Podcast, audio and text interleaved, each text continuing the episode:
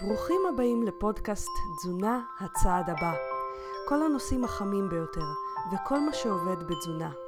וזה כדי שתדעו מה הצעד הבא במסע שלכם להשגת שלום עם האוכל, הגוף והלב. מוגש לכם על ידי רותי פינק, דיאטנית קלינית והוליסטית שמחפשת תמיד מה עוד אפשרי בתזונה, בבריאות ובחיים.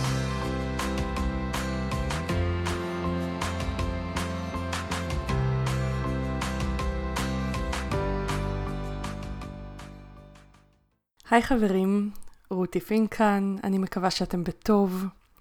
הפודקאסט היה בחופשה קצרה עם החגים, ועכשיו אנחנו חוזרים לעבודה במלוא המרץ. אה, הודעה חשובה, הפודקאסט יתחיל לצאת בימי רביעי ולא בימי חמישי, והוא יהיה אחת לשבועיים כרגיל. החלטתי לתת לאנשים את מהלך השבוע, לא רק את סוף השבוע, כדי ככה להקשיב עם היציאה של הפודקאסט. אז הפרק היום יהיה בעצם פרק המשך לפרק הקודם, שבו ממש רק נגענו בקצרה בצום על סירוגין, והנושא היום יהיה כל עולם הצום לסירוגין והלמה שלו.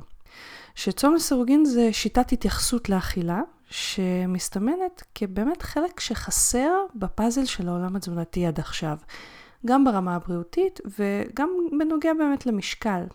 היום אנחנו נדבר, והיום אנחנו נדבר בעיקר על הלמה. אבל בואו נגדיר רגע כמה דברים כדי שנוכל להבין אחד את השני. מה זה בכלל צום? נכון שזה נשמע לחלק מהאנשים כמשהו כזה מפחיד? אז זהו שצום בהגדרה שלו הוא בסך הכל חוסר אכילה. זה הכל. אכלתם את הארוחה הקודמת שלכם וסיימתם? מזל טוב, אתם בצום. ואולי זה נשמע לכם מעניין או מצחיק או משהו אחר, אבל זו באמת ההגדרה של צום, אי אכילה.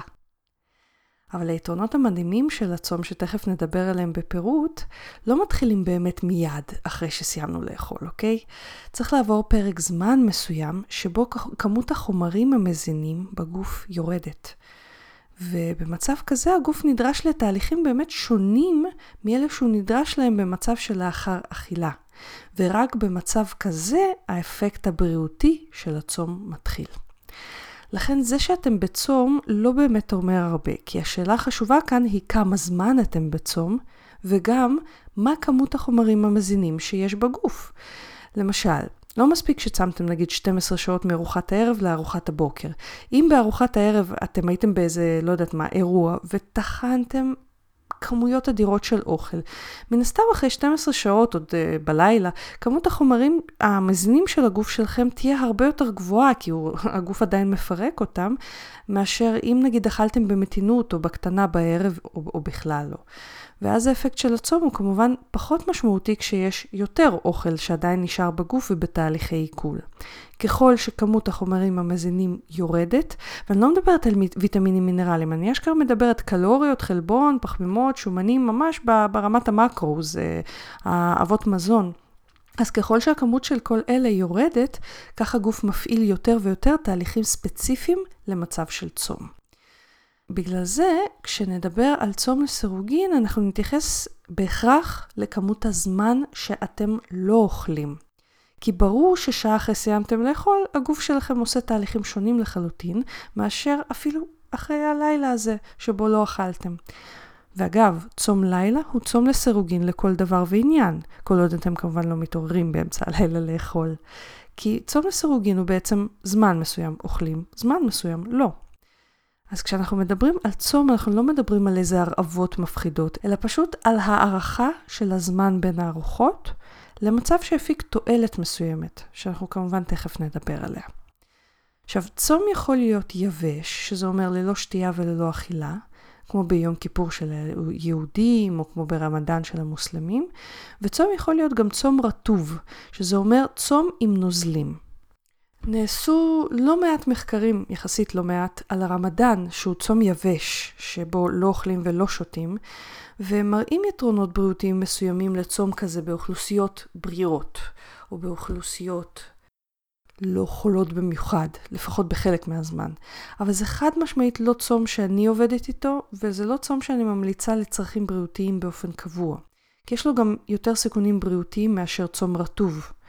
למשל התייבשות, יותר סיכון לאבנים בכליות. זה לא משהו שאנחנו רואים, אגב, במחקרים. מה שאני אומרת עכשיו זה אה, סיכונים היפותטיים, כי אין לנו באמת מחקר ארוך טווח על צום יבש שהוא לא רמדאן, ורמדאן הוא צום מוגבל בזמן, הוא חודש. עכשיו, היתרון באמת של צום רטוב על פני צום יבש, לא ברור באמת מחקרית, אבל בגלל שיש את הסיכון של ההתייבשות, אני אישית לא עובדת עם הצום הזה, עם צום יבש, רק עם צום רטוב. ומעכשיו והלאה, כשאני אגיד צום, אני מתכוונת תמיד לצום רטוב, אלא אם אני אגיד אחרת, כאילו, שהתכוונתי למשהו אחר. ושוב, זה אומר עם נוזלים. אבל אני מתכוונת לנוזלים שהם ללא קלוריות או ללא חומרים מזינים. למשל, נוזלים כמו מים, סודה, תה שחור וכאלה. כי באגף הצום הרטוב יש גם אה, משהו די ככה פופולרי, שזה צומות מיצים. שזה לא מה שנכלל בכלל תחת ההגדרה של צום לסירוגין. כי בצום מיצים הגוף כן מקבל חומרים מזינים, הוא כן מקבל פחמימות, ויטמינים ומינרלים אנחנו פחות מתייחסים אליהם, כי זה לא באמת אבות מזון, זה דברים מאוד חשובים, אבל זה לא הדברים שיעשו הבדל אדיר כנראה במנגנוני הצום. אבל ברגע שאתם מקבלים בצום פחמימות, כבר חלק מה, מהיתרונות של הצום יורדים. כנראה. שוב, אני אומרת כנראה כי הצום מיצים, יש עליו כמות זעומה של מחקרים, שאי אפשר באמת להפיק ממנה מסקנות. יותר אנקדוטות כאלה של אה, מקרה פה, מקרה שם. אז כמות החומרים המזינים צריכה לרדת בצורה משמעותית, כמות אבות המזון, כדי שנפיק את היתרונות של הצום לסירוגין. אז כמו שאמרתי, כשאני אדבר על צום, אני אדבר על צום רטוב עם שתייה לא קלורית וללא רכיבים תזונתיים שהם אבות מזון. זה הצום שנחקר ונמצא כבעל כל מיני סוגים של תועלות בריאותיות. אנחנו מיד נתחיל לדבר על היתרונות המעניינים של הצום לסירוגין, אבל קודם כל מאוד חשוב לי לומר שלושה דברים. הדבר הראשון הוא שצום לסירוגין, כמו כל דבר אחר באוכל ובחיים, יכול להועיל במינון מסוים ולגמרי להזיק במינון אחר. והוא מתאים במיוחד לאוכלוסיות מסוימות ולחלוטין לא מתאים לאחרות. עכשיו, אני אשת מקצוע ואני מחויבת לבטיחות של המטופלים שלי. מתוקף האחריות הזאת, ממש חשוב לי להדגיש שנושא הצום לסירוגין עלול להיות טריגר להפרעת אכילה למי שהיה בעבר בהפרעות אכילה, למי שסובל כיום מהפרעות אכילה, או למי שהמערך הנפשי הנוכחי שלו או שלה הוא כזה שמעודד הפרעות אכילה. אחת האוכלוסיות שבאמת אסור לצום לסירוגין באופן יזום היא אוכלוסיית אנשים עם הפרעות אכילה פעילות. והפרעות אכילה, חשוב לי להגיד, זה לא רק אנורקסיה או בולימיה, אלא גם אובססיביות מרובה סביב אוכל, הפרעות אכילה בולמוסיות ועוד כהנה וכהנה. אה, זה לא רק אנורקסיה ובולימיה. והעניין הוא שחלק מהאנשים עם הפרעות אכילה לא יודעים שיש להם הפרעות אכילה. וכמובן שאני לא מכירה אה, ולא יודעת מי מכם שמקשיב לי כרגע עלול להיות אחד מהאנשים האלה.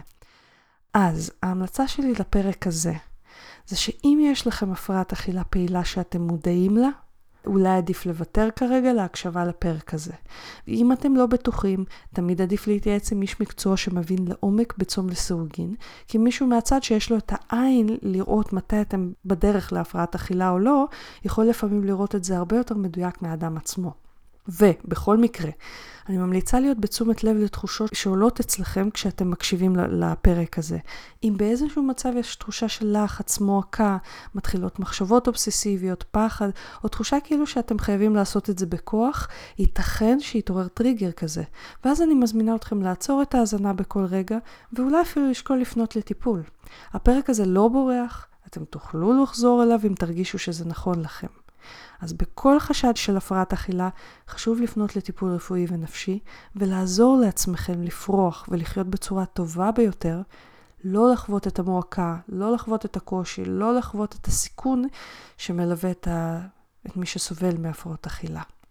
הדבר השני שחשוב לי לומר, הוא שיש עוד כמה אוכלוסיות שלהן חד משמעית אסור לצום, כי זה עלול להזיק להן או למי שתלוי בהן. חוץ מאנשים עם הפרעות אכילה, צום לסירוגין אסור חד משמעית לנשים הרות ולנשים מניקות ולילדים ומתבגרים. הפרוטוקולים הקלאסיים של צום לסירוגין, אני לא מדברת צום לילה, לא לאכול בלילה, אוקיי? אני מדברת על מה שקרוי כפרוטוקולים קלאסיים של צום לסירוגין, שתכף נדבר איפה תוכלו ללמוד אותם. באוכלוסיות שאמרנו, הילדים, המתבגרים, הנשים ההרות והמניקות, צום לסירוגין פשוט יכול לעשות נזק.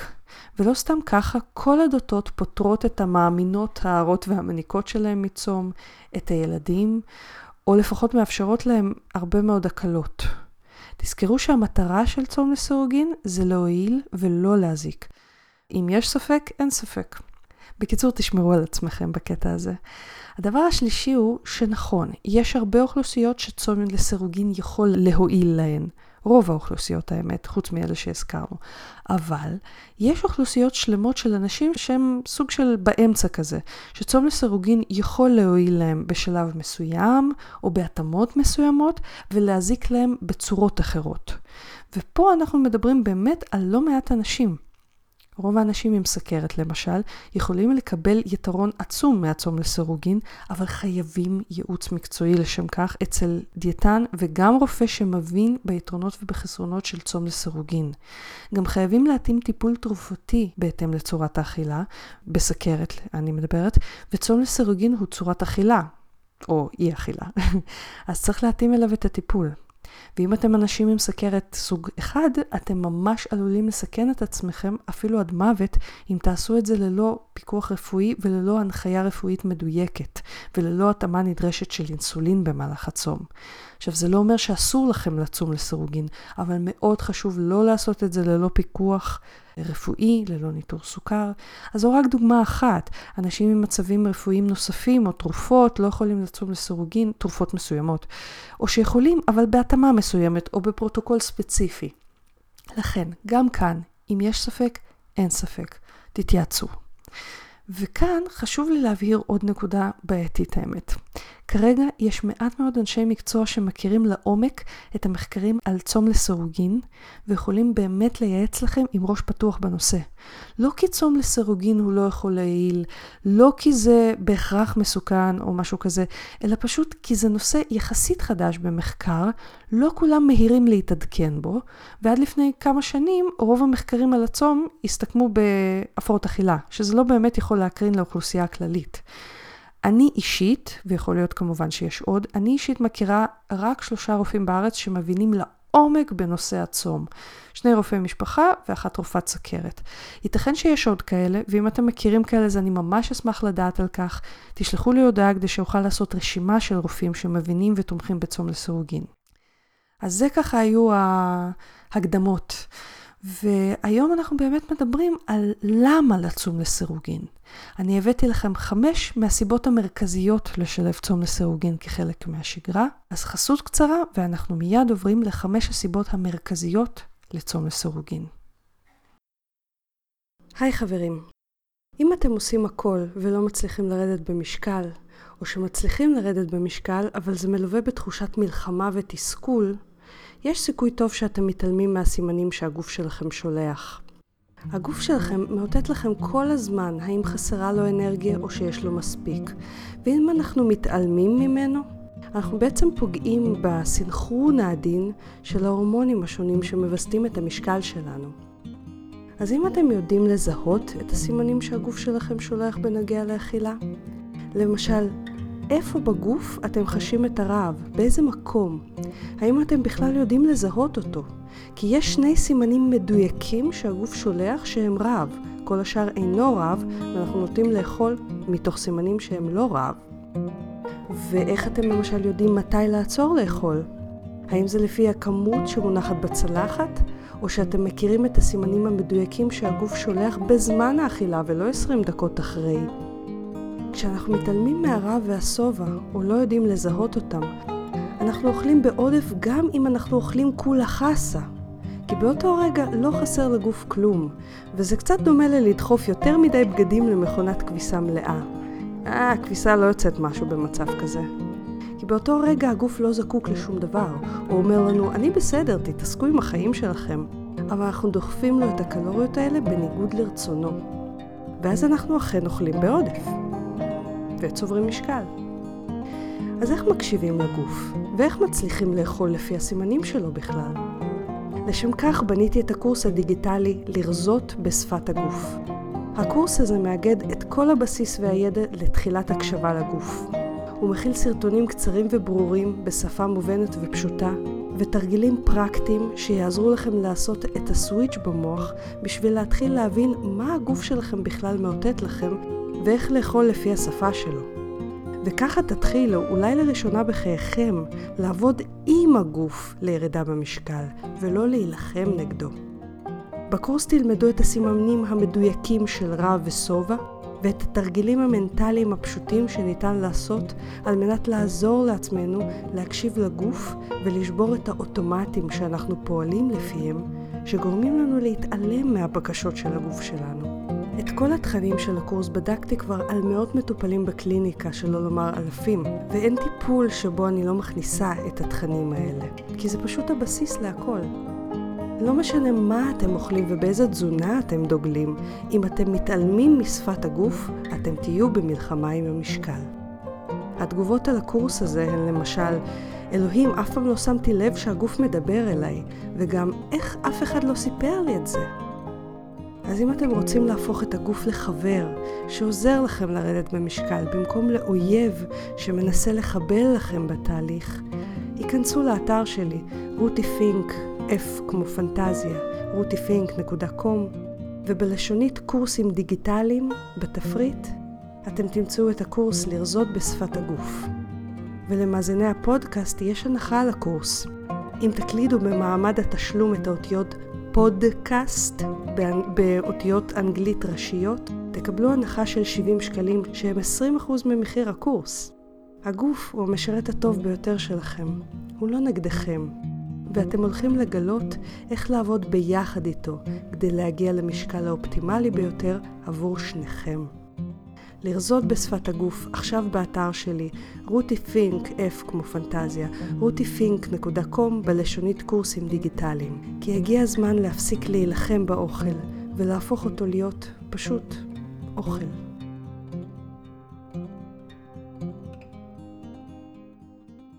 אז, למה לצום לסירוגין? כי אנחנו רואים כל מיני השפעות מיטיבות בצום לסירוגין. והנה חמש הסיבות המרכזיות בעיניי, וחמש היתרונות המרכזיים בעיניי. חשוב לי להגיד שחלק מהיתרונות האלה נחקרו יותר בחיות מאשר בבני אדם. חלק מהיתרונות האלה אני מביאה מהקליניקה. הנושא הזה הוא חדש יחסית למחקר. כל מה שאנחנו רואים בבני אדם הוא עקבי עם המחקרים בחיות, ואני לחלוטין רואה את הדברים האלה בקליניקה. אז, הסיבה הראשונה לצום לסירוגין היא שיפור בריאותי של סוכר, לחץ דם ועוד כל מיני תחלואים ובעיות רפואיות בזכות הירידה בכמות האינסולין במהלך שעות הצום. הירידה הזאת עוזרת לגוף לעבור להיות רגיש יותר לאינסולין. עכשיו, למה זה חשוב? כי עמידות לאינסולין עומדת בבסיס של הרבה מאוד בעיות ומחלות. סכרת סוג 2, תסמונת שחלות פוליציסטיות, כבד שומני ועוד ועוד. ברגע שאנחנו לא אוכלים, אחרי מספר מסוים של שעות, לרוב כמות האינסולין תתחיל לרדת, וגם סוכר. זה יאפשר לגוף להיות רגיש אל האינסולין.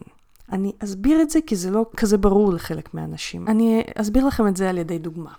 תדמיינו הופעה רועשת שאתם שומעים, נגיד הופעה של רוק, או, או פשוט סתם הופעה אפילו של מוזיקה קלאסית, אבל שהרמקולים מאוד מאוד חזקים, אוקיי?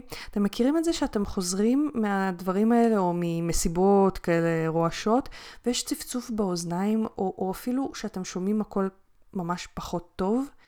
זה מאוד מאוד דומה למה שקורה בגוף כשהגוף נחשף להמון המון אינסולין. זה כאילו יש לו רעש אינסולין, אוקיי? ואז הוא פחות רגיש אליו, בדיוק כמו שאחרי המסיבה, אחרי הרעש הזה, אנחנו פחות רגישים לציל, אנחנו אשכרה שומעים פחות טוב. עכשיו, ברגע שאתם יוצאים מההופעה, יצאתם מההופעה, עברו כמה שעות, עצם המנוחה מהרעש הזה יוצרת התאוששות של היכולת של האוזן לשמוע. מכירים את זה? אז צום לסירוגין זה כמו המנוחה הזאת מהרעש של האינסולין, שמאפשרת לגוף לאושש את המנגנון של האינסולין.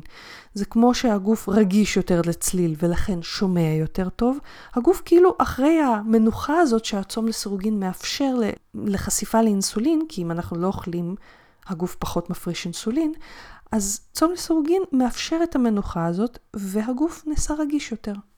ולמה זה חשוב? כי ככל שהרגישות לאינסולין עולה, הסוכר משתפר, התחלואים האלה של כל מה שקשור לתנגודת לאינסולין משתפרים. אז זה דרך אפקטיבית לאיזון סוכר או לשיפור איזון סוכר, וכשאני משלבת צום לסירוגין עם אנשים סוכרתיים בקליניקה, לרוב תוצאות הסוכר שלהם טובות יותר מאשר כשאני עובדת רק עם נגיד תזונה דלת פחמימות שהיא בעצמה סופר אפקטיבית לאיזון סוכר. אז מבחינתי צום לסירוגין זה אקסטרה, למרות שהוא יכול לעמוד כמובן בפני עצמו, אבל זה אקסטרה ממש משמעותי לשיפור איזון סוכר ורגישות לאינסולין באנשים שהם בטרום סכרת, בסכרת, עם לחץ דם, עם כבד שומני, עם שחלות פוליציסטיות וכל התחלואים שקשורים לעמידות לאינסולין. עכשיו, הדבר השני הוא, היתרון השני, שצום לסירוגין מתחיל להגביר אחרי כמות שעות מסוימת את הורמון הגדילה. זה בדרך כלל קורה לקראת השעות היותר מאוחרות של הצום, כלומר לפחות לקראת השעה 20 שלא אוכלים, אז זה לא למתחילים. אבל למה זה חשוב? כי הורמון הגדילה עוזר לתחזוקה ובנייה של שרירים. זה לא אומר שתבנו שרירים בזמן צום, ממש לא, כי אין ממה, כי בצום הגוף עובר באמת פירוק. אבל, קודם כל הורמון הגדילה, די, העלייה שלו די מונעת או ממזערת את הפירוק של השרירים עצמם. וגם, ככל שעוברות השעות, הורמון הגדילה עולה משמעותית באמת, והוא מתייצב אחרי רק שלוש ימים, כלומר הוא עולה ועולה ועולה, תחשבו, אחרי 20, 21, 22, 23, כל הזמן הוא עולה. ואז כשאתם כבר אוכלים, אתם מאפשרים לגוף בעזרת הורמון הגדילה שעדיין גבוה מהצום, לבנות יותר שריר או לשמר יותר שריר, במיוחד אם התאמנתם בזמן הצום. וכן, זה אולי נשמע פסיכי לחלוטין למי שלא התנסה בזמן צום, אבל כשהגוף מתרגל לצום לסירוגין, לחלוטין ניתן להתאמן בזמן צום, ואני יכולה להעיד שהאימונים הטובים ביותר שלי והאפקטיביים ביותר שלי נעשו בזמן צום לסירוגין. ואגב ספורט, יש מנגנונים משותפים לא מעט בין צום לסירוגין לספורט. אז אם אתם רוצים להיות ממש גיקים, אני אזרוק כמה מילים כדי, כדי לא להבהיל את הקהל הרחב, אני לא אפרט עליהם, אבל התגובה של הגוף לצום ולספורט משותפת במסלולים של AMPK, mTOR ועוד כמה מסלולים. ואם בא לכם, אתם ממש מוזמנים לחפש את זה בגוגל. אבל הפודקאסט מיועד לקהל הרחב, אז אני פחות רוצה להיכנס לזה. אבל אני מציינת את זה כדי להסביר שני דברים. צום לסירוגין הוא די כמו כושר, לא במקום כושר חלילה. הוא לא יבנה לכם שרירים אם אתם לא מפעילים שרירים. אבל בדיוק כמו שאנחנו לא נרוץ מרתון אם לא רצנו מעולם, כי השרירים, הגדים, המפרקים והכל צריך להתרגל לריצה, ואז רק נגביר לאט לאט את הקילומטראז', ככה אנחנו לא מצפים מהגוף לעשות הפי הפי ג'וי ג'וי בתחילת הצום. כשמתחילים לרוץ, הגוף לא רגיל והוא כואב. זה הדרך שלו להגיד משהו בסגנון, היי hey, חבוב, מה אתה עושה לי? אני לא רגיל לזה. אבל ככל שאתם ממשיכים לרוץ, הדברים נעשים יותר ויותר פשוטים, וכמות הקילומטראז' יכולה לעלות. וככה גם צום לסירוגין. בתחילת הדרך, ייתכן שהגוף יגיד, היי hey, חבוב, מה אתה עושה לי? שזה יכול לכלול כל מיני סימנים, חולשה, עייפות, וצריך באמת לדעת איזה סימנים הם תקינים, כי יש כמה סימנים תקינים להתחלה של צום לסירוגין, ואיזה סימנים לא תקינים. רעד למשל הוא סימן לא תקין, הוא יכול להיות סימן לנפילת סוכר. זה לא משהו נפוץ כמו שחושבים שהוא.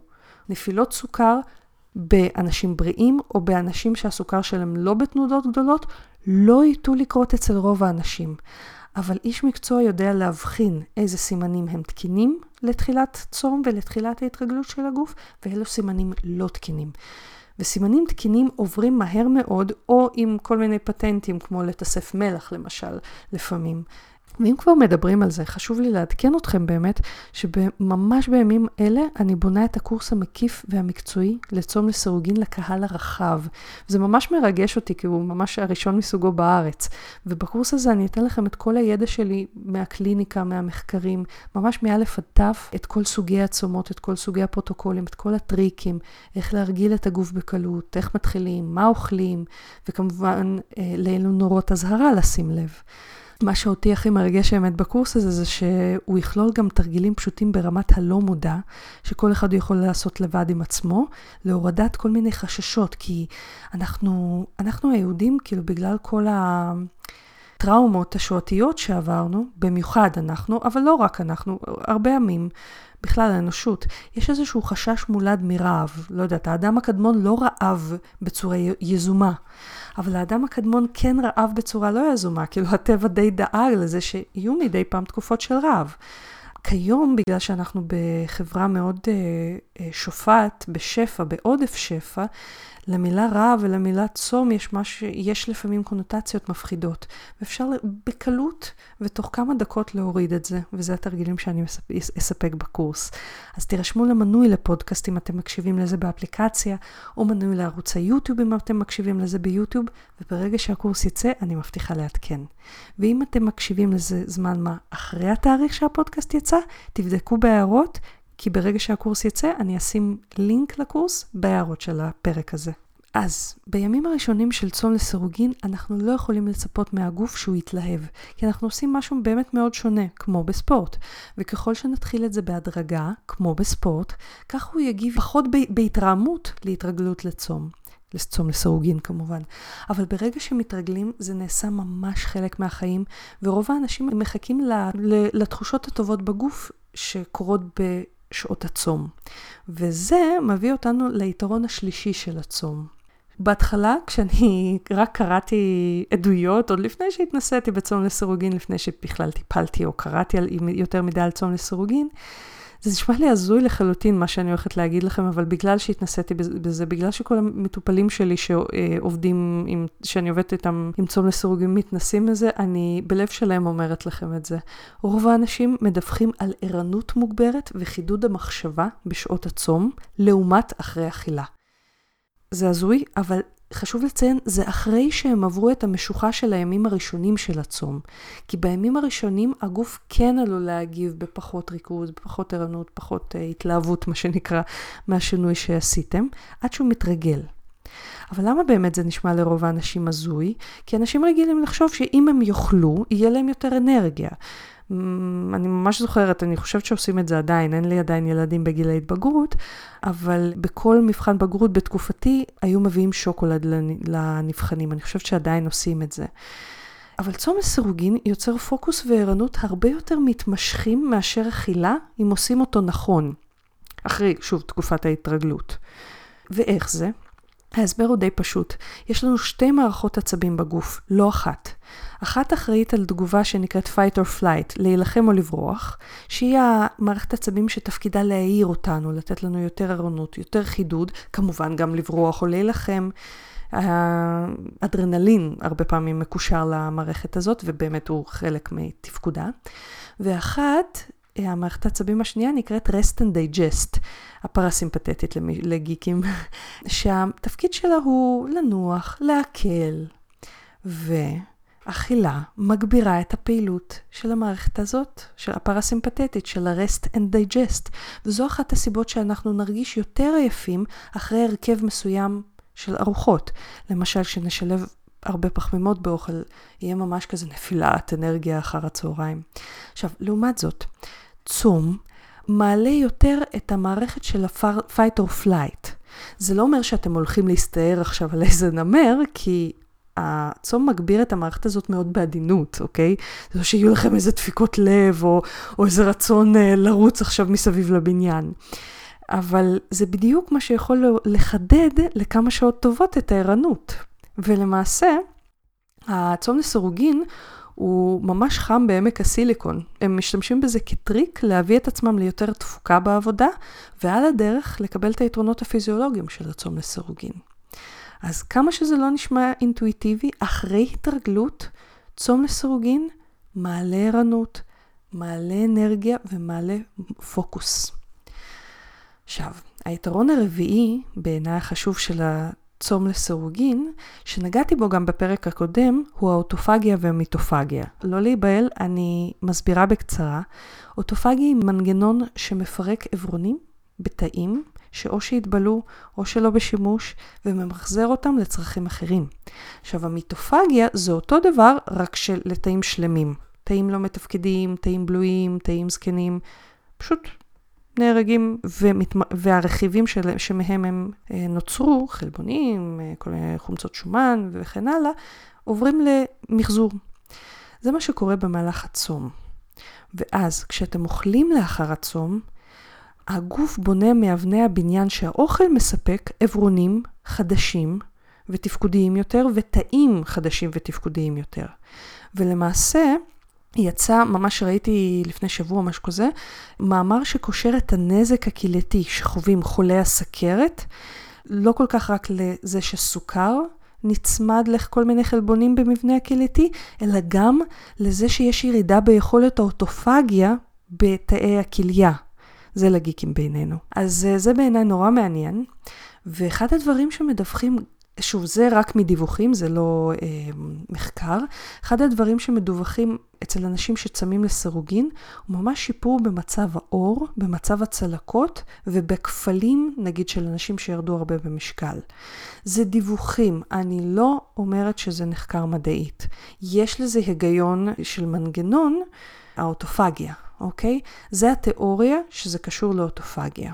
ועכשיו ליתרון האחרון שאני אדבר עליו היום, זה היתרון האהוב עליי. צום לסירוגין מאפשר פחות התעסקות עם אוכל, פחות עומס בחירה וחיסכון בכסף ובזמן.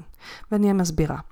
כמה שאנחנו אוכלים יותר פעמים ביום, ככה אנחנו צריכים לבצע יותר החלטות בנוגע לאוכל במהלך היום. אדם שאוכל שש פעמים ביום, צריך להחליט שש פעמים ביום מה הוא יאכל, מתי הוא יאכל, אם הוא נמנע ממאכל מסוים הוא יצטרך להפעיל כוח רצון כדי לעמוד בפיתוי וכן הלאה. עכשיו הבחירות האלה והכמות שלהם מעמיסות ומעיפות. זה אגב חלק מהבאסה של כל מיני דיאטות. זה נקרא עומס בחירה. ככל שיש לנו פחות בחירות לעשות, ככה אנחנו פחות מרגישים שחוקים ועייפים. זו אחת הסיבות שאנשים נוטים לחרוג יותר מכל מיני תוכניות אכילה בערב. כי הם פשוט עברו הרבה עומס בחירה במהלך היום, ועכשיו לא נשאר להם כוחות כבר לעשות בחירות מיטיבות עבורם. וזה אגב קוריוז למה מרק צוקרברג לובש את אותה החולצה. כי הוא מעוניין להפחית, הוא ממש אמר את זה בריאיון, הוא מעוניין להפחית למינימום את עומס הבחירה שלו. עכשיו, מה עושה צום לסירוגין? הוא אומר, הנה איקס שעות שבהם אתה לא צריך להחליט כלום על אוכל. לא צריך לשטוף כלים, לא צריך להכין את האוכל, לא צריך לבחור אם לאכול את הקרואסון או את התפוח, ווטאבר, כלום. תתעסק בדברים שלך, תחיה את החיים שלך. וקשה לי להסביר לכם כמה זה משחרר את המוח לעסוק בחיים, לחיות, להספיק יותר דברים, כי תחשבו על זה, חצי שעה של uh, ארוחת הצהריים, אם אתם מבלים אותה אפילו בהליכה, או בטלפונים, או ב... לא יודעת מה, מדיטציה, uh, במקום uh, להסתובב סביב האוכל. משחרר, משחרר את הזמן. אבל חשוב לי לציין שזה קורה אחרי שלב ההתרגלות. זה לא קורה בימים הראשונים של הצום. בימים הראשונים של הצום זה טבעי שאנשים מסתובבים סביב האוכל, כי הגוף קודם, קודם כל עוד לא התרגל לארוחות פחות תדירות, אז הוא כל הזמן מקפיץ את הרעב, כאילו, היי, hey, תביא לי לאכול, אני רגיל לאכול בשעה הזאת. וגם כי פסיכולוגית צריך לעבור איזשהו מחסום, ואני אדבר עליו בקורס שאני בונה, הרי האוכל הוא כמו, סוג של כמו מוצץ הרבה פעמים, הוא, הוא מרגיע המון דברים, וצריך ל, ללמוד בתקופת ההתרגלות גם פסיכולוגית אסטרטגיות, להתמודד עם דברים ללא צורך באוכל. וזו הסיבה שרוב האנשים לא מכירים את השחרור והרוגע שצום לסירוגין יכול להשרות, בגלל שצריך את השלב מעבר לעבור.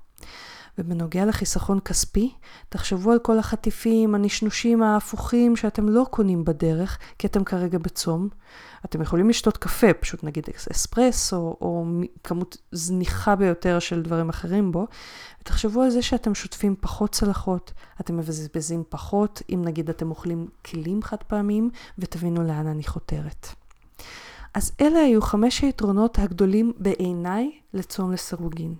אני במקור התחלתי לעשות את הצום לסירוגין כדי להפחית, זה, זה משהו תיאורטי לחלוטין, אבל שווה לי את הניסיון.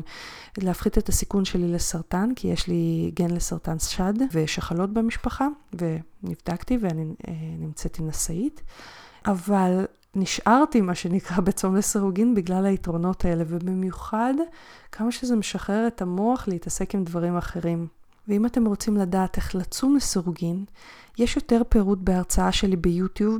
פשוט חפשו ביוטיוב רותי פינק צום לסירוגין. אתם תגיעו להרצאה הזאת, זו הרצאה של בערך 46 דקות, אה, שגם תשבור לכם הרבה מיתוסים בנושא. וכאמור, הקורס על צום לסירוגין בבנייה ממש ברגעים אלה. אני גם מפעילה קבוצה בש... בפייסבוק בשם צום לסירוגין, שתחפשו את התמונה של השעון הבהיר בה, ואתם מוזמנים בחום, יש לנו שם הרבה אנשים שצמים לסירוגין, ואתם מוזמנים לחלוטין. אז אני מקווה שנהניתם מהפודקאסט היום. אם אתם רוצים להיות בקשר או לשלוח שאלות לפודקאסט, אתם ממש מוזמנים לבקר באתר של הפודקאסט rutifink.com, פינק כמו F כמו פנטזיה, rutifink.com/פודקאסט. אתם גם מוזמנים לחפש אותי ביוטיוב, יש לי ערוץ מלא בסרטונים על תזונה דלת פחמימות וצום לסירוגין, פשוט חפשו רותי פינק ביוטיוב. יש לי גם ערוץ באינסטגרם, פשוט חפשו רותי פינק באנגלית, שוב F כמו פנטזיה. אתם ממש מוזמנים לעקוב אחריי גם בפייסבוק. אתם יכולים לחפש אותי פשוט בעברית, רותי פינק, או להיכנס לאחת משתי הקבוצות שאני מנהלת, דלי פחמימות ישראל, והקבוצה צום לסירוגין עם רותי פינק. ואנחנו נשתמע שבוע הבא. תודה שהקשבתם לפודקאסט תזונה הצעד הבא. אני מקווה שנהניתם. חשוב להדגיש שהמידע בפודקאסט מוענק לצורכי העשרה בלבד, והפודקאסט לא מהווה בשום צורה תחליף לייעוץ או טיפול אישי. בכל בעיה רפואית או נפשית יש לפנות למטפל מוסמך, ואנחנו ניפגש שבוע הבא. ביי.